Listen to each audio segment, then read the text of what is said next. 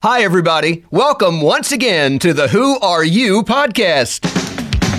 Hello, everybody. We're back with episode two with Doctor Charles Meakin, oncologist. Come on in, check it out. Let's pick up where we left off. I say all powerful movements start from a story of, of love and pain, and our company, Care Oncology, certainly uh, reflects that.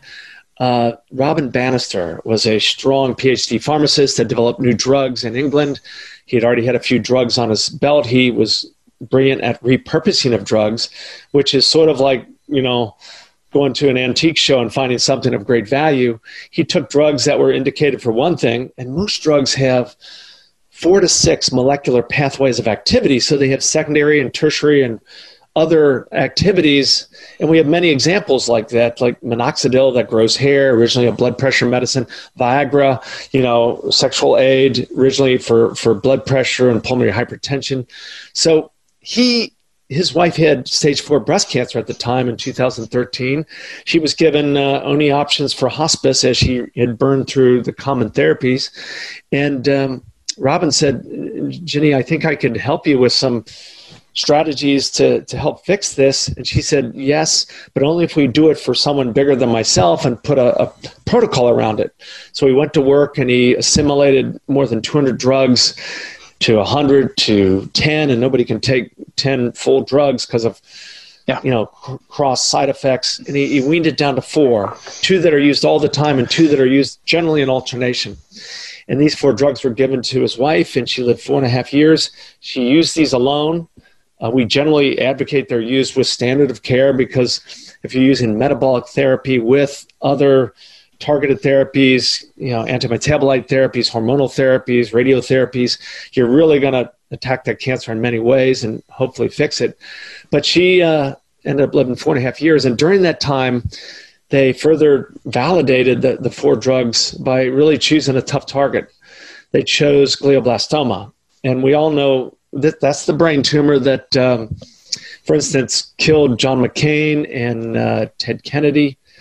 Uh, I mentioned Ted Kennedy before, and there's a bit of irony that he was there at the at the initial of the war against cancer. Is this Carter's problem too?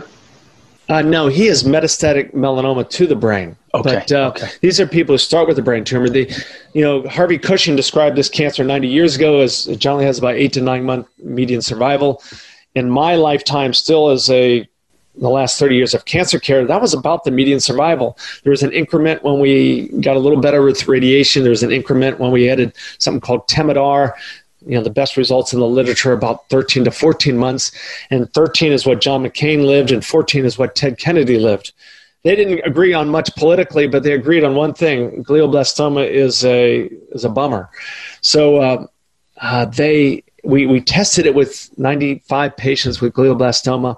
We wanted to have one hundred, but a few were actually tossed out because they were under eighteen. And they did standard of care with these four drugs. And the four drugs are, are all generic now, but have great activity metabolically against cancer. And uh, despite not starting the drugs until seven months on average into their treatment, so they didn't even get it during the window of time of radiation and most of the chemotherapy, they still had a twenty-eight month median survival, a more than doubling of the best survival in the literature, and, and a fifty-eight percent two-year survival. And uh, I never saw many people get beyond a year, year and a half, even in the last five, eight years of my career working in the Charlotte area.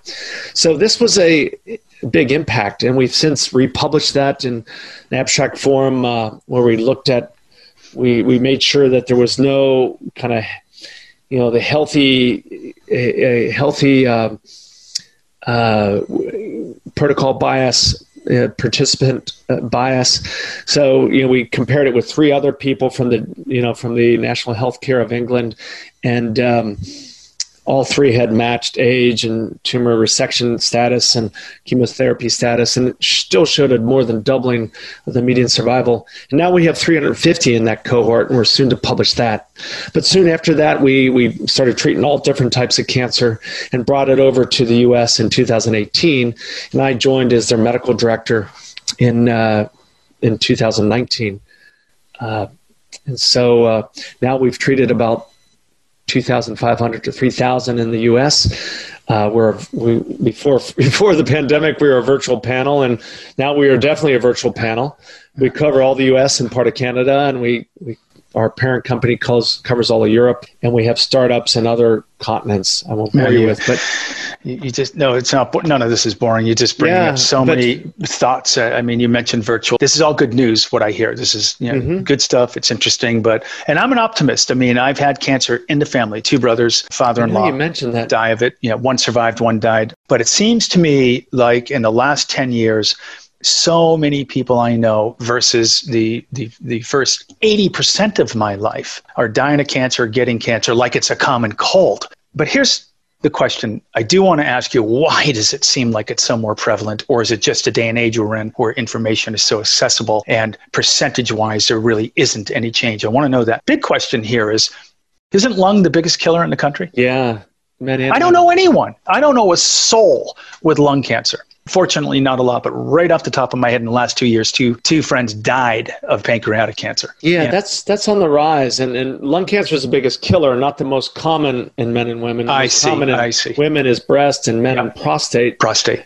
And uh, you're right. Um, it, it's a conundrum. And, and, you know, in my career, I started at times, and I don't want to say this in a negative way, but there were times when I felt like I was in the theater of the absurd because, you know, I'm, I'm witnessing cancer treatments are really harsh, and more than fifty percent of the time they fail. It's always inconvenient, and it's bankrupting in its expense level. Medical healthcare bankruptcy from cancer care is the number one cause of bankruptcy. Finally, too, it fostered other chronic diseases. You know, if you survive the treatment, you, you could injure organs that would lead to greater risk of heart disease, neurovascular disease, or second cancers. We touched upon that, you know, depending on whether you had a lung cancer or a you know, a prostate cancer, but the risk of second cancer is probably in the twenty to forty percent range. So it's it's a real number that's coming at you. And then finally, you know, we send people off for follow-up and say, you know, we're going to see every month or every two months or three months. We don't have real good things to find it other than we find it, you know, and, and then it's, you know, more bad news. We don't have a good way to prevent it from coming back. So there are some maintenance therapies out there and, and you know that are evolving with some of the targeted therapies. So that's why those five pain points really led me to come out of retirement, uh, you know, to join Care Oncology because I thought they addressed those. Number one, our, our treatment is metabolic. It are four generic drugs that work metabolically or more or less to disrupt the energy production in the cancer cell or, or more or less starve cancer cells. And, and these drugs are are easy to tolerate. This goes along great with standard of care because it makes everything work better. Number two, the drugs have low side effects. In our metrics trial I just talked about, only one in ten had to stop any one of the four drugs, and they were getting, you know, treatment for brain tumors. Number three, um, the drugs are are low cost, and through our partnership pharmacy, uh, they're, they're generic, but we have a patent on their novel use. We mainly got that the black you know, a big company from jumping in and figuring this out and making it real expensive. But we we have a patent on their novel use, and we use two compounding pharmacies to get the medications to people's doorstep in two to four days at a cost of, you know, for the physician service and the, the pharmaceutical cost of less than two hundred dollars a month uh, for the first year and probably less than one hundred sixty dollars a month for the second year. That's amazing. Yeah, yeah. And and finally, these four drugs, you know, diminish other chronic medical good conditions like heart disease, which is the number one killer, neurovascular disease. And and we have incredible data that will also reduce risk of second cancers or new cancers. And that's going to be Care Oncology's big play is in prevention. I can talk about that in a minute. But yeah, I definitely uh, so want to talk about that. That's prevention. Our big goal is uh, a strategy in addition to treatment is prevention. There's incredible data on these drugs because one of our drugs uh, is is the second most common used drug in adults in America. The second is the fourth, and the third is the one hundred thirteenth, and the, the fourth one is less used. Uh, but all of them reduce when they've you know been looked at in they in animal models. They reduce incidence of cancer. The biggest trial was um, out of Taiwan where they looked at seventy thousand people. Uh, it's Doctor Wang's trial that had. Um, had uh, hepatitis, which is a known risk factor for getting liver cancer and multiple yeah. other cancers. My brother had hepatitis, someone who who passed from liver cancer. He had that. Um, yeah, we, yeah. We suspect, so it's, we suspect it's a, he got it from a blood transfer. We had He had a transfusion some years earlier. So yeah, that's it's, it's a bad you know, roll of the dice to get hepatitis because it impacts your immune system and surveillance. So anyway, in this seventy thousand cohorts, if you happen to be on one of our drugs, which is metformin, your risk of reduction was significant. If you happen to be on a statin, your risk of reduction was significant. Wow. And there was five thousand people that were on both. And so that's a pretty good number. And they looked at the incidence of like ten different common cancers. And the reduction in cancer incident was as low as twenty-five percent to as high as seventy-eight percent. So there was a massive reduction over the common risk of cancer by just taking those two medications. So we use these four drugs, and uh, our big play is to work in concert with a partner that we are in deep negotiations with now. So they're they're a, a new company, but are listed, so I can't mention their name. And they have a, a very novel blood biopsy that looks at eight biometric markers. They're R N A markers. They kind of look at your body's response to what's going on in the body, and they're sort of an early detection model. And if you're making a bunch of inflammatory drivers, it can pick that up, and therefore it knows that you're either in the fight against an early proposition of cancer or other chronic medical conditions. And so they published at ASCO this year, this past May, and they were able to differentiate with very good predictive value and sensitivity, specificity uh, between ten different types of cancer. So our, our working plan is to use that biometric marker.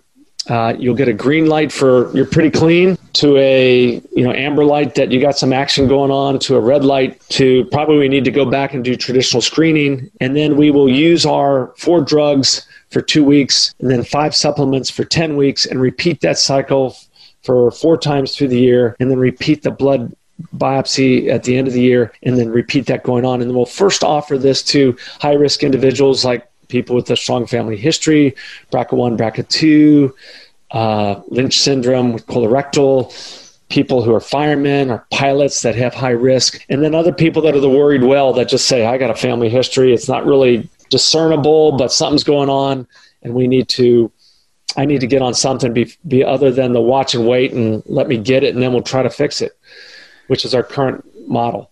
Are, are you saying uh, I'm a type two diabetic? So I take metformin and I take atorvastatin, which is basically Lipitor. So are you saying that type twoers out there, there may be an upside to type two, okay? Are you saying metformin and generic Lipitor are down drivers of cancer? Yes, yes. How so, I mean, um, so I mean, there's a lot of drivers with proliferation. And, and the big one is mTOR, uh, which it downregulates. The other one is A M P kinase, which is sort of the the conductor in the cell that modulates energy usage, and it, it properly upregulates that to better, in a frugal way, use energy in the cell. And then um, there's a big thing that is kind of the first step of glycolysis called hexokinase two, and, and cancer cells have a, a mutant form of that. And hexokinase two is usually the the step where in the Krebs cycle where you, you go from like a six, six carbon sugar to pyruvate and then a three carbon pyruvate. And then it, it uh, is, enters the cell. And when you need energy, that get, then jumps into the Krebs cycle. However, with a flawed hexokinase two, you, uh, you know, that sort of monitoring device is just removed, and that flywheel just opens, and pyruvate builds up, and it goes to lactic acid, and, and that's why you have you know, an acidic environment. But um, so yeah, there's a lot of flaws that these two impact, and the reason we know that is because, you know, as I said, metformin is the fourth most common drug. Statins, atorvastatin is the second most common, not just statins, but atorvastatin. And so we have this data that says, wow, why did all these type two diabetics do better with their prostate cancer, breast cancer, you know, ovarian cancer, lung cancer? And then we kind of peel back another layer and say, well, this one didn't do better. And they, you know, they were not on metformin. They were on something else. Uh, and this one did do better, and they were on metformin. And so now I could probably bring to you twenty studies that have that sort of feedback. So yeah, it's exciting. I would say stay on those drugs even if you think your type two has improved. Maybe don't skip it when you're doing a big weightlifting day, because it will downlift. You know, mTOR is important when you want to add muscle, and there's probably some slight muscle inhibition uh, during, you know, with the with the metformin use. It's probably primarily liver in its function, but uh, there can be a little spillover to the muscle. Here's another thing about metformin that blew me away. Other medicines are very expensive. Some are not so. Uh, Zetia is very expensive if you don't have insurance. Uh, Lipitor is not so much. But I'd get my metformin and I'd get like three vials of like a thousand pills in it for like ten bucks. You bet. And I'd, and I'd go, I'd go, how can this be so cheap? I mean, I don't get this. I mean, this this is nothing. And so I, I looked it up. I said, what well, what is metformin? French lilac? French lilac. French yeah. lilac. So so why? So now I know why it's so cheap, because it's it's really a supplement. So I go, so well, why am I not just buying it off the shelf at Costco? Well, because it turns out that metformin is pharmaceutical grade, high level purity, medically prescribed French lilac, and there are probably some other properties to yeah, it that I'm not aware of. Yeah, it may have an extended release to extended make it more release, smooth other factors. Its availability. But effectively, it it is a natural supplement. It's not a synthetic. They discovered it because goats, I think in France or wherever these goats were, would eat this stuff, French lilac, and they their blood sugar would drop. Their blood sugar would drop. And I don't yeah. know how they figured this out. I think the goats were like quiet and not as active as they should be when their blood sugar was low. So they'd go, well, what's wrong with my goat? And they'd pull the they'd pull the blood out. They'd look at it and go, damn, the blood sugar is too low. And they figured out that this was French lilac they were eating. And so oh, that's the progression. A good story. Yeah. So the progression goes. You can look this up. It's true. That's why it's so cheap. It's been around for an awful long time, treating blood sugar problems in the form of what they call like goat's rue. It lowers their blood sugar, but they don't need lower blood sugar, so yeah. they call it goat's rue. But that was fascinating when I. That's why. Yeah. I mean, a lot of good things come from nature and yeah, and, uh, yeah. and it, it these I, I told you the first two main I, I could send you a diagram that looks like a New York City transit station, you know, map that shows all the sub blockings and going on of, of our four drugs and uh, all the references that support that. And now granted, um, we have now seven years of sort of physician knowledge, and we have a center of excellence we call the metrics, where we store all our metabolic um, you know, archives of literature and videos and onboarding for nurses and doctors. And, and um, we just brought on a gynecologic oncologist this last month who's brilliant, and he's also boarded in uh, integrative oncology. And so we, we, we're trying to be a virtual platform that can offer metabolic therapies and be very, you know, versed in all the current literature on this. Um, We, patients come up with a lot of questions on how to prioritize things. They're maybe doing some supplements that might be deleterious. We we we inter, intervene with discussions on what's the latest we know on intermittent fasting and how to manage that with your cancer. We have uh, the foremost uh, author on on keto for cancer, Miriam Kalemian, is is part of our team, and we're rolling out a nutrition program that will sort of support because uh, patients are really asking for that. And you know, it always was crazy to me that the twenty-two N C I sponsored cancer centers had no consistent recommendation on diet other than eat a good standard American diet, which, as you know, is the SAD diet, standard American diet. And it's uh, the pyramid should be the other way, not yeah. uh, you know. Yeah. yeah, I grew up with it. The grains wrong be way. The thin part, not yeah. the uh, no. not no. the fat part, but. Yeah. Um, So yeah, so our, our we I think we're filling an important space. It energizes me every day. Uh, having done a, a year of entrepreneurial study last year at Notre Dame, uh, where I went to undergrad, it really enlightened me of some of the struggles uh, a startup company has. And now that you know I'm sort of living it, I I really you know they were right. You know there's you pivot and weave and duck and twirl three times a week. Um, but in the end, I think. Uh, Our team is mainly old oncology doctors and nurses and survivors. And we feel we're more than just sort of a strategy to make some dough. We're, we're trying to help lead a movement that will start and continue an important conversation for our brothers and sisters with cancer to help, you know, make their lives better and make them longer as well. All right, let me jump away then again for a second here from this discussion and point out a couple more what I think are really interesting things about you. I have a current doctor in the family. My uncle was a doctor, radiologist, by the way. He died of cancer. His wife died of cancer. Um, but you are They were nothing like you. I loved them. I loved them all. I mean, my, my cousin, who's a doctor, he's alive and well, and he's an interesting story in himself. Uh, my uncle uh, was just a great guy, but he certainly didn't have your background. He wasn't out hiking and challenging mountains. And like you, he loved mathematics, and that you loved math and you loved physics too. That's a really interesting subject matter. I mean, physics is not something that most, I love physics too, astrophysics. Astrophysics mm-hmm. is what blows me away. And I strongly recommend the first chapter in a book called A Short History of Nearly Everything. You don't have to go through the whole book, but I guarantee you, if you read the first chapter, you won't put the book down. And it's oh, I all, saw that book recently. Oh my God. Just, yeah. just go to the first. For you, you're going to go out of your mind reading that first. You don't have mm-hmm. to go anywhere else. The whole chapter is about, the whole book is about chapters of things the guy didn't know about, and he wanted to know more about it. And so what he did is he went to people like you. He went to the experts in the world on each subject that he was interested in, did years of research, and distilled it down into layman terms so that we could understand astrophysics and oncology and cancer and the cloaking and the Klingon cloaking and, and all that stuff. So I recommend it. I always tell everybody, if, if you don't like the first chapter, you're not going to like the whole book. Uh, but there's also a whole section on the human body, the mind and body relationship. These are two distinct vehicles doing two distinctly different things. You can talk to your body, your body can talk to your mind, but my takeaway is, and this is a total segue here, that you got a you got a mind doing its thing, and you got a body doing its thing, and your body is just a host to carry your mind around and get things done in your life. It's a much longer, deeper discussion about exactly what can the mind really do. I mean, really do. To heal you, or does your body just heal you on its own, no matter what you think in your mind? But okay, you're into okay. math, you're into physics, you charge up and down tough mountains. You're healing people, you're working with people, you're teaching them to think in the moment. You're a Stanford guy, you're a Notre Dame guy, you're an intellect, you're highly educated, you get all these interesting things going on. A lot of really successful, bright-minded people read Napoleon Hill's Think and Grow Rich. It was a book that changed my life at the time that I read it. You're a Think and Grow Rich guy. The the biggest problem with the book Think and Grow Rich to me is the title. title. I don't know I don't go. know why he named it Think and Grow Rich, because it sounds like another one of those books on the shelf where if you put in the right thinking methodologies, you'll grow rich. And it's totally, yeah. totally not like it's much more complex. It is an important book. Everybody should read it. You read it. Talk you know, sometimes you, you get to these things, you're like, how did this happen? You know, Napoleon Hill, as you said, the title is the worst part about it.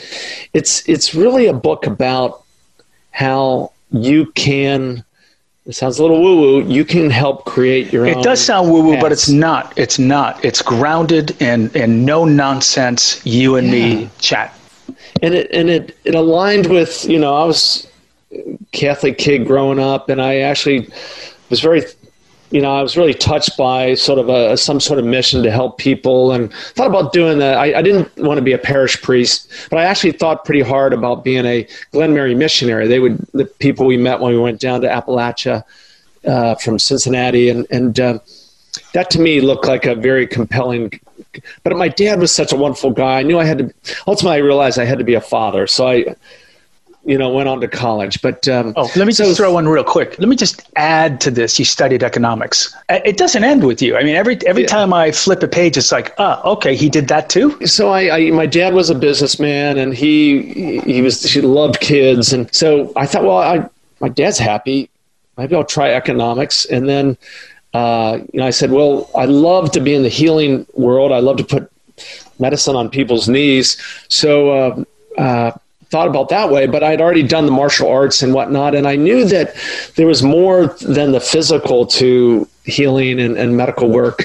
And, um, you know, Napoleon Hill's work on setting intentions and creating your dreams, you know, I can look back and say, you know, when I, my brothers and I, my two brothers went to the fitness club with my dad, we'd watch, you know, Notre Dame football, and that was, everybody talked about that. And someday I said, gee, I'd like to go to Notre Dame someday. And then there was Stanford on a few times, and they had Plunkett, the quarterback that won the Heisman Trophy. I was like, wow, that looks like a good school. I want to go there someday. Sure enough, you know, I kind of put those, I anchored those dreams and then pursued them. And uh, my sister says, too, I wrote a kindergarten essay about how someday I want to be a doctor and heal people. I don't remember that, but she says she has copies See? of it. I, I'm not surprised to hear that, because it, at the very beginning, we go back an hour in this conversation, you know, we could hear the love, the empathy, the sympathy, whatever we wanted, the caring. See, it goes all the way back to your childhood. It's in your blood. It was there from the beginning. Just like an artist's calling yeah. to play music is there from the beginning. So that's why I tell kids, and I love being around kids. I just spent a year with fifty-six mid twenty year olds. That was a great year. I said, you got to set those anchors. You got to set those intentions, and and that will kind of leverage it to the next level. And uh, so as that filtered through, um, you know, once again, studying some Eastern medicine, when I was at Stanford, we had a lot of stuff going on in San Francisco. They had a Spirit of Medicine uh, lecture series that I tried to go down to, and they had courses associated with that. You know, my work led toward end of life. I, I focused on not just active treatment. My dad died of prostate cancer, and I managed him for his final eight months because I was between my first job and my second job. And that really taught me the hands-on work of cancer caregiving, you know, is is is brutal as just helping carrying him, changing his diapers, that he was losing everything at the time. And, and, uh, but making it easier for my mom, who needed to be a, a, a wife, not a caregiver. And, uh, and, and now we're going that with, through that with my mom, with my families, and we're making sure our, our nieces and nephews, my kids, get to see it, because that's, you know, that's probably an important lesson you don't get in school or learn from a textbook. I just want to uh, really validate that it's important for people to see it, because I watched my brother's friends, because they were frightened, become less available to him as he dwindled away and, and eventually, you know, died. Yeah. Practically in my arms, because it frightened them. And even maybe a family member of two. It's important to see these people through all the way to the end, to be there and, and, and be an adult about it, and especially for kids to see it, because it's part of life. I'm so glad that you're bringing kids into it, and that they should see it. They, they need to see it. Oh, some of them have stepped up in an amazing way. And I always say, you know, what do you do? You, you get close and you sit there and you be present with them. You know, that's that's that's, that's all you need to do. There's nothing magic you can say. You just said that beautifully. Be present with them. Just just be there, and they feel that. I always say that don't discount these little detours that we all make in life, because that will contribute later on to some special gift you bring to the table for, you know, maybe what you're ultimately meant to do. And uh, you know, that time working and, you know, a house painter, time uh, you know, I played tennis my first year at Notre Dame, which helped a lot with teamwork. But I, after a year, I knew I wasn't going to like get a major scholarship, or or I was going to have to commit a lot of time. And that's when I decided, after, you know, that I was probably going to go pre-med, and I did some hospital work that really resonated with me. But um, just all those experiences. In fact, I would say sometimes a non-pre-med pathway to med school is probably the best training, because you'll get some tools you can use, and what you learn in med school, you can, You, you know, what you do in pre-med, you'll learn in med school. So uh, I think the, the liberal arts pathway is, is very important. So so I was very lucky to kind of just bounce around and have some great experiences.